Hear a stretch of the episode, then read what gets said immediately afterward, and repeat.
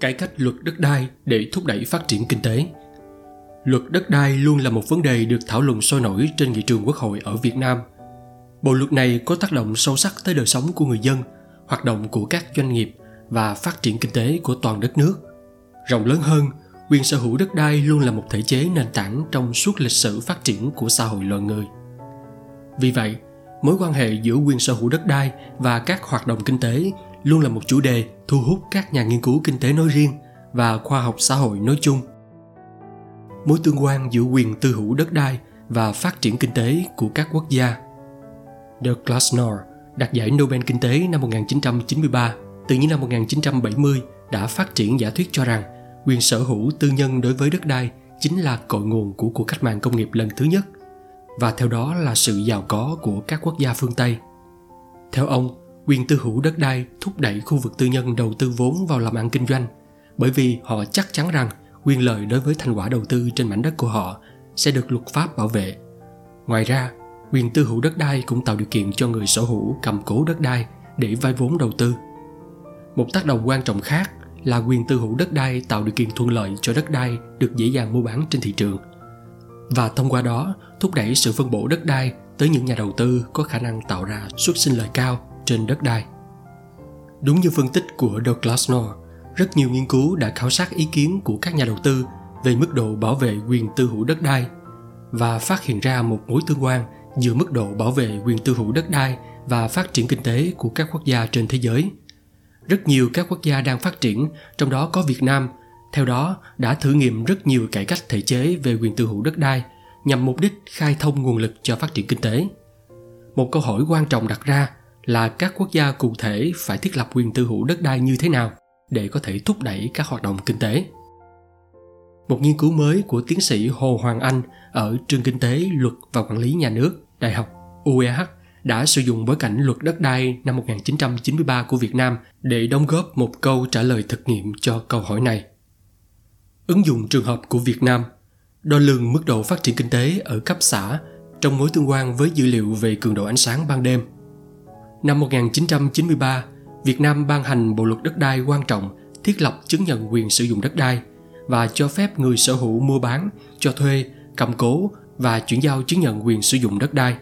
Theo đó, chứng nhận quyền sử dụng đất đai đối với đất trồng cây hàng năm có thời hạn là 20 năm và đất trồng cây lâu năm và đất lâm nghiệp có thời hạn là 50 năm. Sau thời hạn này, người sở hữu chứng nhận quyền sử dụng đất đai có thể xin gia hạn. Quan trọng hơn hết, chính quyền cấp xã không còn được phép tùy ý thu hồi và phân bổ quyền sử dụng đất đai như trước. Luật đất đai năm 1993 của Việt Nam là một trong những cuộc cải cách thể chế về quyền sở hữu đất đai lớn nhất ở các nước đang phát triển. Đến năm 2000, có khoảng 11 triệu chứng nhận quyền sử dụng đất đai đã được cấp cho các hộ gia đình ở nông thôn trên khắp cả nước. Một thử thách lớn khi đánh giá tác động của luật đất đai năm 1993 là làm sao để đo lường được mức độ phát triển kinh tế ở cấp xã khi dữ liệu về tổng sản phẩm quốc nội GDP ở cấp xã gần như là không tồn tại. Để giải quyết vấn đề này, bài nghiên cứu đã sử dụng dữ liệu về cường độ ánh sáng ban đêm được cung cấp bởi ảnh chụp vệ tinh của cơ quan quản lý đại dương và khí quyển Hoa Kỳ để đo lường mức độ phát triển kinh tế ở cấp xã. Bởi vì hoạt động tiêu dùng và sản xuất vào ban đêm cần phải có ánh sáng. Những nghiên cứu trong lĩnh vực kinh tế phát triển gần đây đã cho thấy rằng cường độ ánh sáng ban đêm tương quan rất mạnh với GDP của các quốc gia và các vùng kinh tế trong mỗi quốc gia,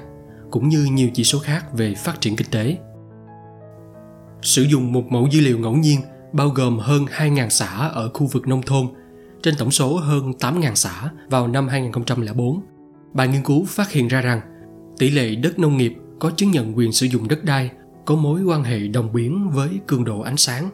Cụ thể, khi diện tích đất nông nghiệp có chứng nhận quyền sử dụng đất đai tăng lên 1%, thì cường độ ánh sáng ban đêm tăng lên khoảng 0,6%. Tuy nhiên, kết quả này dao động khá mạnh khi các phương pháp kinh tế lượng được sử dụng để kiểm tra các vấn đề gây nhiễu trong dữ liệu. Có hai nguyên nhân tiềm năng giải thích cho mức tác động không quá lớn của luật đất đai năm 1993 đối với phát triển kinh tế ở khu vực nông thôn. Thứ nhất, luật đất đai năm 1993 chỉ cấp quyền sử dụng đất đai trong một thời gian cố định và về mặt pháp lý, đất đai vẫn thuộc quyền sở hữu của nhà nước và có thể bị thu hồi với mức đền bù dưới giá trị thường. Do đó, người sử dụng đất không có động cơ để đầu tư hết mức tiềm năng vào mảnh đất. Thứ hai, trong các giao dịch về đất đai, người sử dụng đất phải trải qua nhiều thủ tục hành chính phức tạp và chịu nhiều thuế phí. Điều này khiến cho chi phí về thời gian và tiền bạc trong các giao dịch về đất đai ở Việt Nam nhìn chung cao hơn so với các nước trong khu vực Đông Nam Á. Những nghiên cứu trước đây cũng đã cho thấy chứng nhận quyền sử dụng đất đai trong nông nghiệp có tác động tích cực nhưng không quá lớn đến mức đầu tư của các hộ nông dân.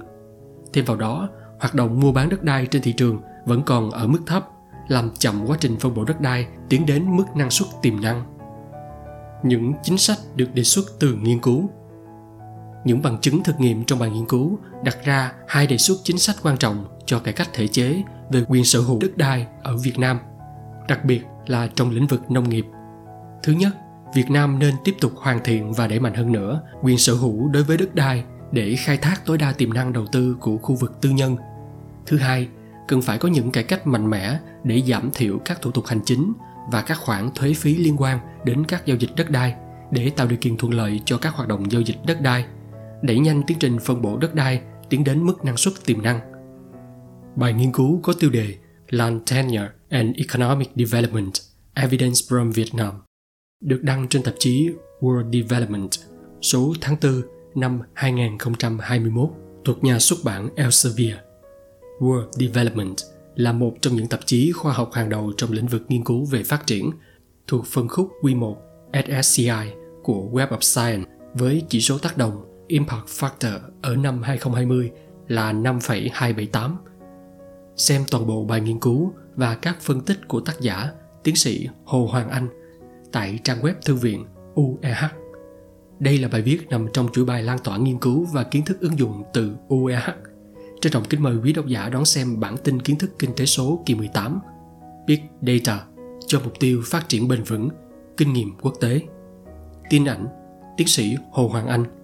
phòng marketing truyền thông, dòng đọc, thạc sĩ Phạm Nguyễn Hoài, Viện Đô thị Thông minh và Quản lý ISCM.